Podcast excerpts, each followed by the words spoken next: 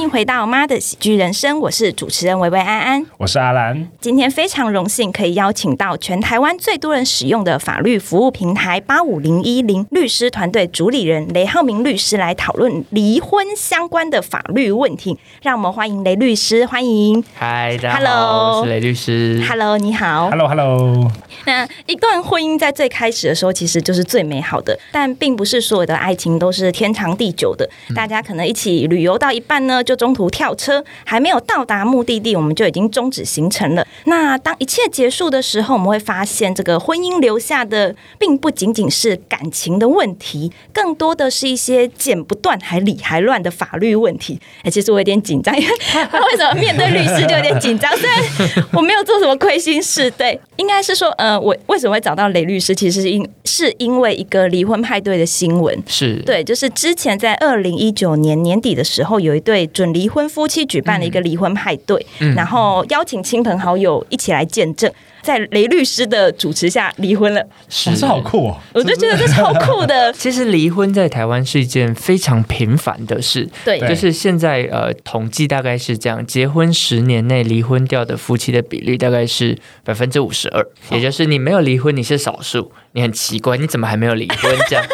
就是实际上是过半都会离掉的，所以离婚是一件非常常见的事情，那才是主流啦哦对，。那才是主流啦。你怎么没有离婚？很奇怪。但这么多的案件里面，我们也就只有这一件遇到，就是这一对 couple 的离婚处理的是非常非常成熟的，嗯就是对他们是双方就是因为距离的问题，其实是呃一个在台湾，一个在美国，其实比较难生活上有交集了。那也各自因为工作或因为呃生活太样的选择，所以很难离开自己原来在的场域，然后就分居很长的时间，就觉得。与其到最后双方弄得很尴尬，倒不如好好的来跟大家说明他们为什么下这个决定啊，然后把这件事好好结束掉我，觉得这真的还蛮酷的耶。真的蛮酷的。 对 啊超厉害那的，这一场离婚派对要请那个乐团演奏，像离婚派对组成都很酷，因为他对们结婚时候有伴郎伴娘嘛，对离婚的时候也找这些伴郎伴娘来，然后还对跟大家说说话，说当初怎么见证他们在一起的，然后后来他们怎么成熟的决定要分开，然后朋友也都有到场，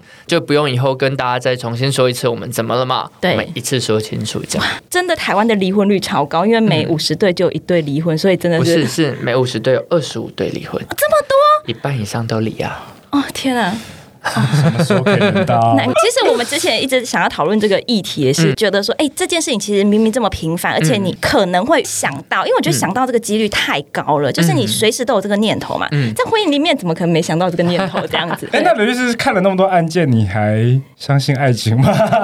对我啊，觉得其实看这么多案件了，就是爱情或者是婚姻这件事，看起来我们看起来是更多需要经营了，就是不是遇到对人一切就没有事了，嗯更多是之后双方相互忍让啊，然后相互去妥协啊，然后彼此有一个比较好的沟通管道，可能都能比较久一点点。对，嗯对，然后但是现在离婚其实有时候也是蛮健康的一种处理纷争的方式了。嗯对，就停止互相伤害的。代表婚前协议其实还是比较靠谱的。其实婚前协议很靠谱，就算你们结婚了以后，也婚后还可以签这个协议啊，你可以随时去就财产、子女，再做其他的约定。那要在所以。律师的见证下才有公信力吗？嗯、其实不会，你们签了都有效，只是哦有时候民众签的这个婚前协议或婚姻中协议，很多时候写的法律条款跟既有的法律是相冲突的时候，嗯会有无效的问题，哦或者是在律师或公证人面前做这件事。另外一个好处是，有时候签了以后到诉讼的时候，一方就说我从来没签过，这不是我签 的，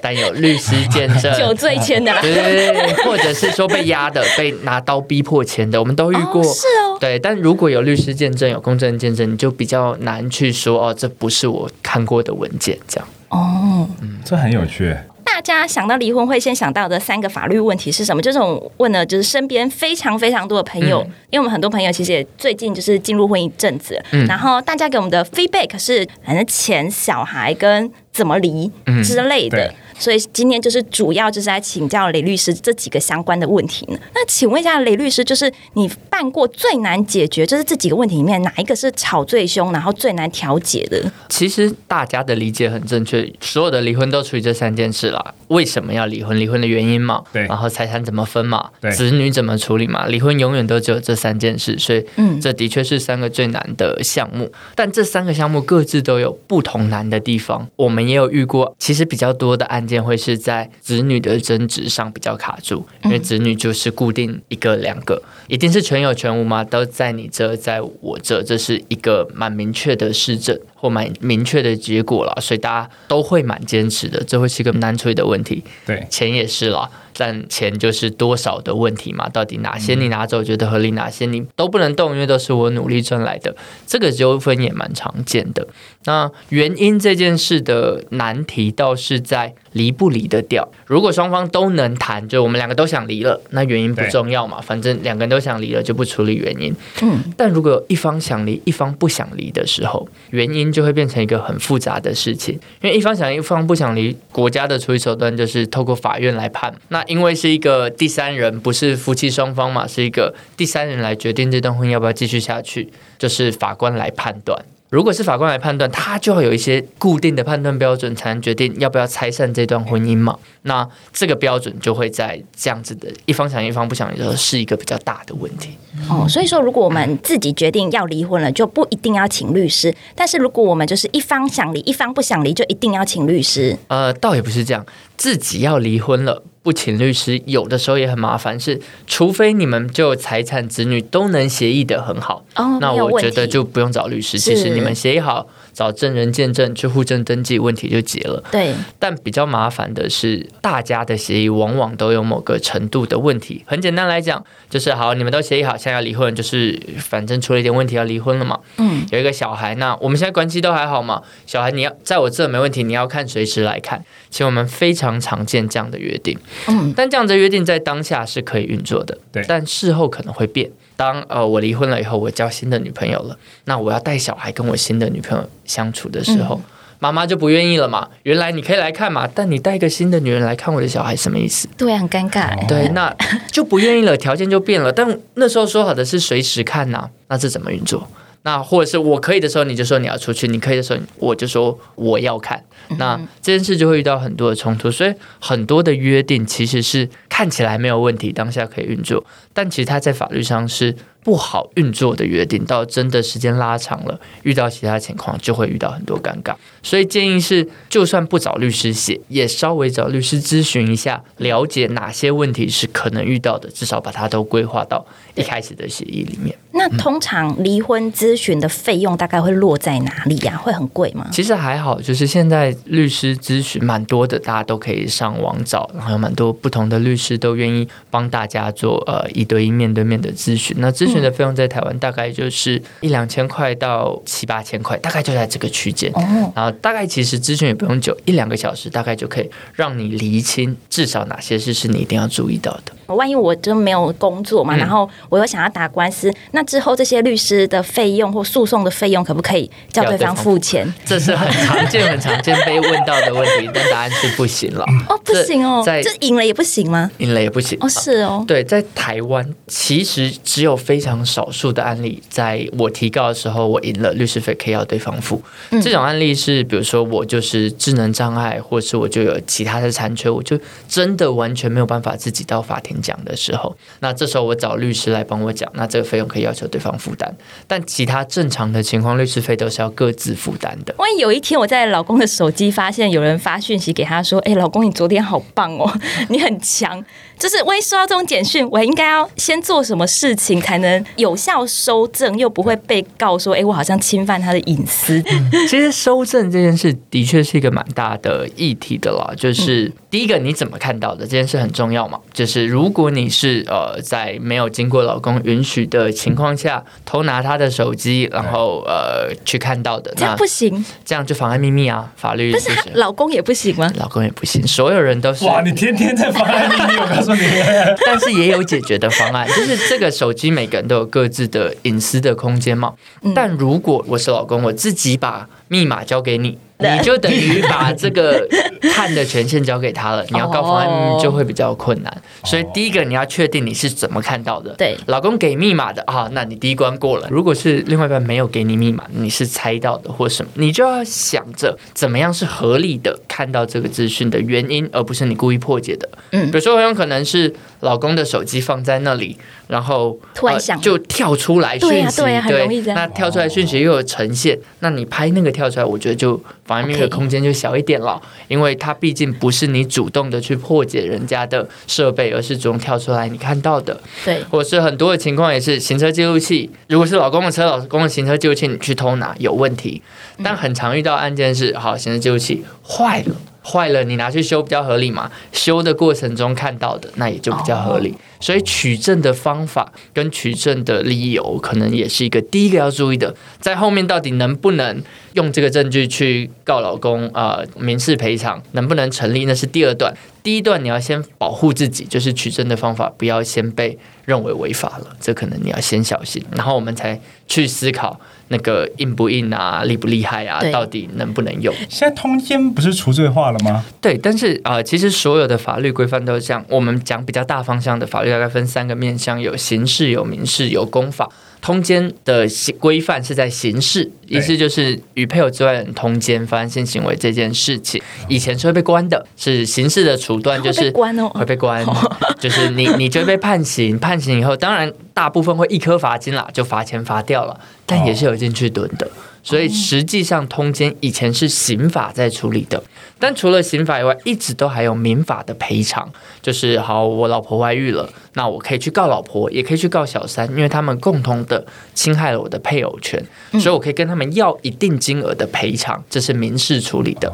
那前阵子废掉的是刑事的部分，哦所以你不会再被所关了以钱还是要赔啦，但钱该赔还是要赔。对，那通常会赔多少啊？那个可能呃，应该要看比较细一点点。呃，刑事以前规范的很严格，就是通奸，通奸两个字很严苛，它就是与配偶之人奸淫。奸淫就只包含性器结合啦，就只有性行为，呃，甚至口交或其他性行为都不算，就是刑事非常非常严格，但构成就会有就是刑责嘛，会进去关的问题。民事一直以来都比较宽松，就你只要与你配偶以外的人的行为超过一般男女朋友，盖棉被纯聊天也不是正常男女生普通朋友会做的事嘛，或你们要一起出游住同一间房间，或者是牵手拥抱，其实都有可能构成民事的侵害配偶权。所以民事侵害配偶权的赔偿金额也有蛮多不一样的，因为牵手跟发生性行为当然不一样嘛，赔偿金额当然就会有高低，然后也比较多会去衡量，比如说就是除了刚刚侵害大小，还有双方的资历啦，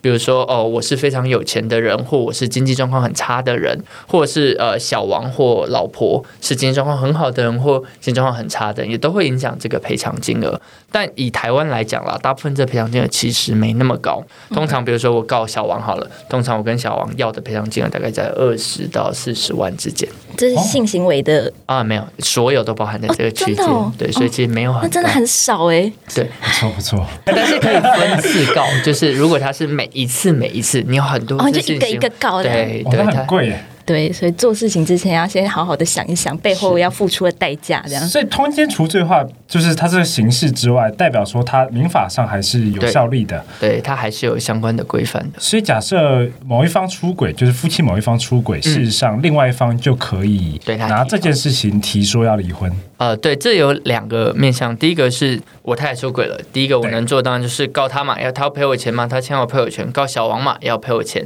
那除了这件事以外，这也的确是一个民法上刚刚我们讲，太太如果不想离，那我要找法官嘛对。法官有对离婚这件事的判断标准，在台湾规定在民法的第一千零五十二条了。对，那这一条分两个部分，一个是很严重的离婚事由，只要我证明给法官看有这些事由发生，就一定可以离。对它包含什么？重婚跟两个人结婚了，与配偶之外的人性交，那这就一定可以离嗯嘛。然后或者是家暴，或者是什么呃重大刑事责任、重大精神疾病等等的，只要证明了就一定可以离。但它有一个一零五二，因为我们知道透过一项去规范婚姻所有的状况很难啦对，不是所有离婚都有刚刚那些状况嘛，嗯所以它规定个二项，二项说什么？二项说这个婚姻有重大的问题，而这问题看起来很难回复了。然后看起来这问题是对方的错的时候，我也可以提离婚了。那嗯刚刚你讲的外遇这件事，如果证明性行为很单纯嘛，就用一项；对如果不能证明性行为，但我看到他们有拥抱、有出游。对嗯然后有什么？这已经我觉得婚姻很难挽回了，对我可以用二项来提离婚。哦，所以其实的确，外遇除了可以要赔偿外，你还可以提离婚。对哦，那要是都没有这些以上的行为，就是单纯就觉得好像哦我跟这个人没有感情了，或者是去年有蛮红的新闻，就是嗯我婆婆杀了我，然后有一些婆媳妯娌的问题，嗯那它其实就是长期或生活中的言语暴力，或者是一些冷漠暴力，但他其实好像没有做什么大事情这样子，我也可以就是说我想要离婚这样吗？其实家暴了就不堪同居之虐待，现在法院认定的范围是宽的，嗯它不只有肉体虐待，精神虐待也是啊。哦，而且呃，这个行为不只限于另一半嘛，就是双方家庭有很大的隔阂，婆婆有很大的婆媳问题，其实法院都能去考量这个问题做离婚的事由了。所以不用想着我跟他看起来没有大打出手，就一定没有空间离婚。但如果真的，我们也遇过很多当事人是这样，他觉得他太太很好，但我就是不爱了。嗯，那这个东西在台湾就会很难。在国外有呃，比如说别居制度，或者是比如说破绽主义，他们的概念是，如果有一方不想要这个感情了，那可能我们就让他们先分居一段时间，冷静一段时间。对，那这段时间过了，如果大家都还不愿意回到关系，我们就把它离掉。嗯但台湾不是，台湾没有采这样的制度，台湾是除非真的有错误或真的有很大的不适合的情况，我们才才才能嗯离离这婚。你不能单独说，哎，我不爱了。所以婚姻是在台湾还是认定是一个蛮大的承诺，你不是随便说不要就不要。那可以说，比如说我搬出去，然后我们就尝试分居，然后分居多久就可以离婚这样吗？呃，其实分居它也不在一项嘛，我刚刚一项没有讲到那对些事由嘛，可以用二项，因为分居的确是婚姻一个比较大的状况。对，那他也是用二项来离婚。但是我得说，比如说，好，我跟太太有感情纠纷了，我们觉得呃不合了，我就搬出去。那搬出去了很久，我说要离婚，其实通常也离不掉。为什么？哦，是因为哦，搬出去的是我啊，这个对问题、这个破绽是我产生的。因为用二项要判断谁对谁错嘛，对，搬出去分居是我造成的嘛，我要用分居这个理由来离就很困这也难。不行。对，但太太可能可以啦，我搬出去，哦太太就可以跟我说，哎，你搬出去的我要离，这就可以那。之前好像有听说，就是多久没有性行为也不行。那如果我想要离婚，那我可以多久不要发生性行为？那我这样也可以离婚吗？呃，这就回到一样的问题就啊，还就是是哦你不发生的嘛，对你一直拒绝人家我嘛可以提出来，对啊，他可能可以提离 婚啊，但不会是你可以提，对，因为是这个时你间拒绝那的。那这，OK，个时间是多久啊？通常分居，我们比较常看到的判决是在一两年以上，法院才比较容易。你可，以忍一两年，我说要让你。 而且比如说，好，你们分居了了一两年，然后你想提离婚嘛，终于好不容易熬到两年那天了，但是因为两年中间你实在熬不住了，你有外遇，那法院有可能觉得啊，你外遇错比较大，比分居还大，就算你是被赶出去的，你可能都提不了离婚。哦，所以这其实要离婚真的还蛮不容易的。嗯，对，听起来就是国外，它比较像是就是还是回到呃，有点像人本身是嘛两个人本身，然后对有一方他已经不爱了、不喜欢了，他其实有点像分手一样，不会这么困难，对对吧？对。但相对于在台湾，其实我们还是认定要有一定的事由的，不能只是情感上的，因为可能呃，我们的文化或我们认知这还是一个承诺，对不能只是一下子我说不要就不要，你要有具体的事由发生，说服法官这件事真的是导致这个婚姻不应该再继续下去了，那才能结束这段婚姻。对，而且我听说大家基本上都是劝和不劝离这样，所以其实，在台湾要离婚，他们说其实比结婚还要难， 因为结婚只要去公证就好，但是离婚你有时候真的是就是怎么样都离不掉这样。但其对啊实劝和不劝离这件事，在早先一点的判决或法官里更常出现。那时候会觉得没有大的纠纷，我们基本上就不去往离婚这段走。对但现在法官也慢慢呃比较开放的去思考这件事情。有一些婚姻，你看的就是两方更没有感情基础了，再继续下去只是相互折磨。对我现在不让他们离又如何？他们感情也不会恢复啊。对啊，所以再往后拉，可能也呃不一定是好事，只是隔两年他们又再提一次离婚而已对。啊，而且说不定现在是什么民事，以后就变刑 事，啊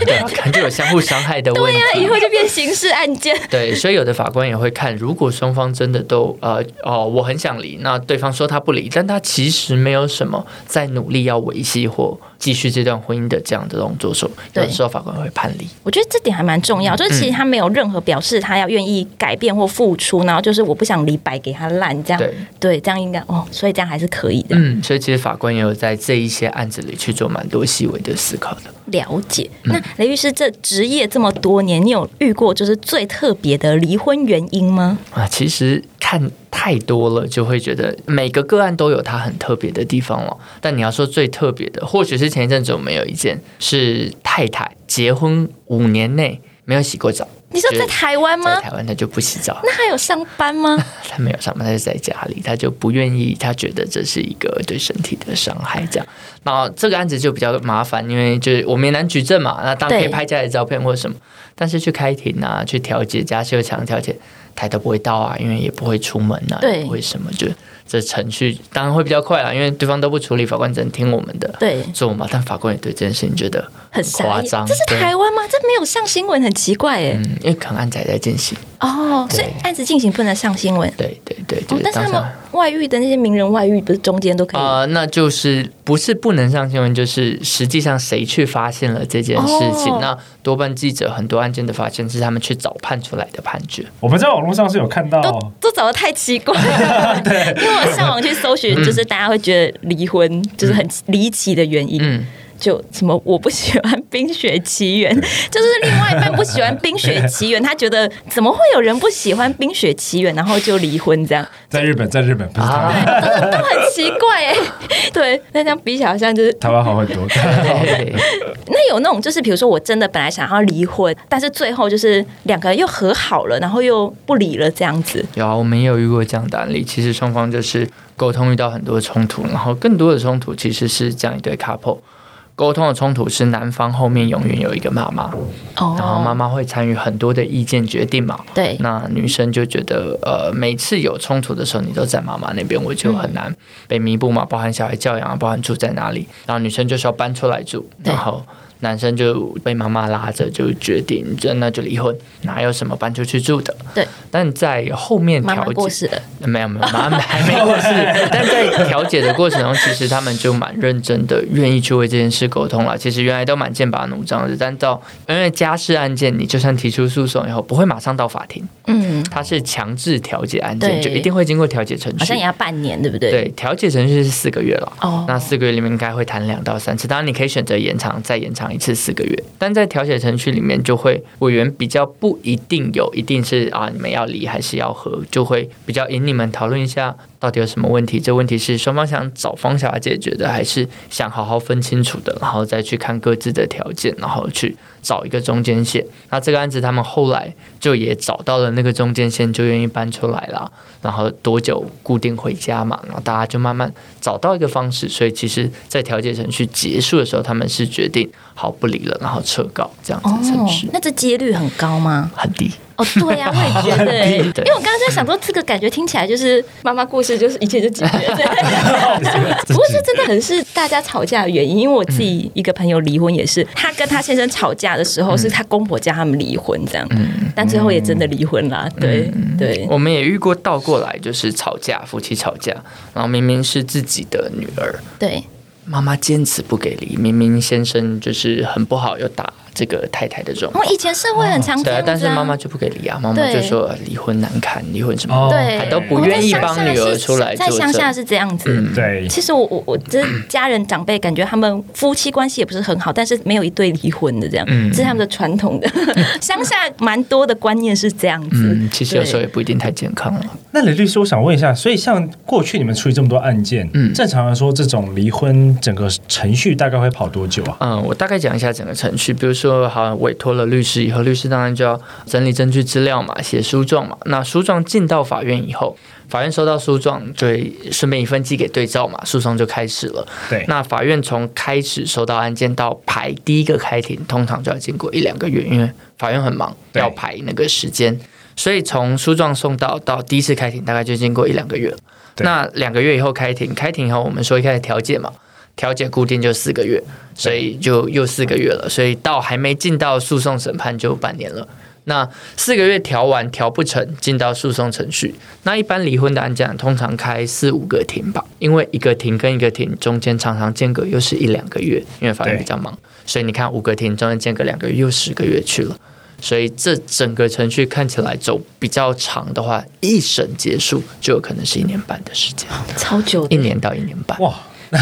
但当然，你们在谈成的话，就调解就调成，当然就半年就解决了。对对或者是中间有呃蛮多争点比较明确，当然停期就会少一点，就会快一点。但如果真的拉比较长，就真的要到一年一年。哦，所以这是一审。假设他双方的共识一直都没有达成，而且打得很激烈，就会到二审。又是一样的程序在绕，这应该不用上最高法院吧？ 通常不会啦，那个政治金额也没那么大，应该会到什么家族 的什么？就是除非有比较大的状况，要不然通常一二审就定下来，而且大部分不会到二审了。其实一审定下来的是蛮多的。了解了解。那通常这个费用大概会是多少？呃，这个收费区间就看不同对事务所、不同律师，其实差蛮多，或不同的地方，台北啊、台中啊、高雄可能都有收费的不一样的差距。对然后也要算一看。个 case 一个 case，通常台湾比较常见的现在的收费方式，的确是一个省级，就是我从接你案子打到一审法官判决对这样子一个省级收费，通常在台北可能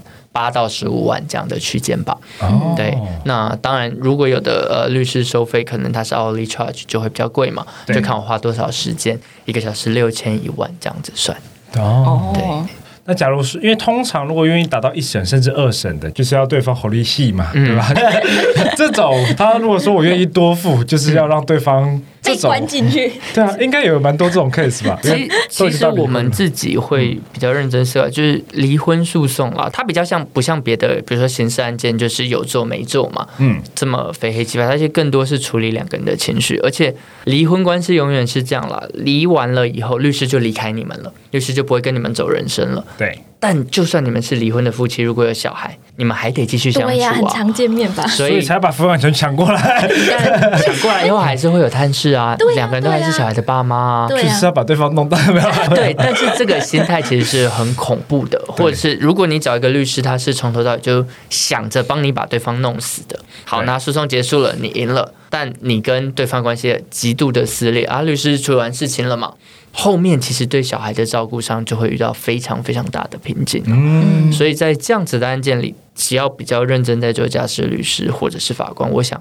蛮多都蛮愿意去找到一个平衡点来把事情解决。所以家事案件其实是大部分民事案件里面调解成功率最高的，其实大概六成到七成，其他是可以达成和解的。啊，了解。所以其实就是说，回到呃，当双方他真的要离婚的时候，嗯其实不管是律师，甚至是法官啊等等的，都会其实在协调双方的情绪。对他比较不能像是一对情侣，他分手了就嗯老就死直不接相见往来，然后再也不对见面其，实封锁对方所没有有朋友小孩圈都可以啦，没有小孩哦就没有小孩都可以单身哦，对对我对们太晚了，没有，我们也可以老死不相往来，但是小孩归我这样。我就雷律 师， 了解了解，好啊，那节目在这里告一个段落。那听完这一集，应该会觉得说，以后要结婚的时候，不要只想着办一场婚礼，而是要先找律师，好好的把这些问题给理清清楚。不然呢，就把我们这一集好好的听一次，然后呢，每过半年再拿出来听一次，这样 你就会觉得未来的生活非常有保障。不管就是走到哪里，至少你可以保证自己都可以顺顺利利的， 在这一场婚姻中平平安安的。好，谢谢大家的收听，希望今天的内容能带给大家一些真诚的感动和启发，期待下次再见喽，拜拜。拜拜拜拜拜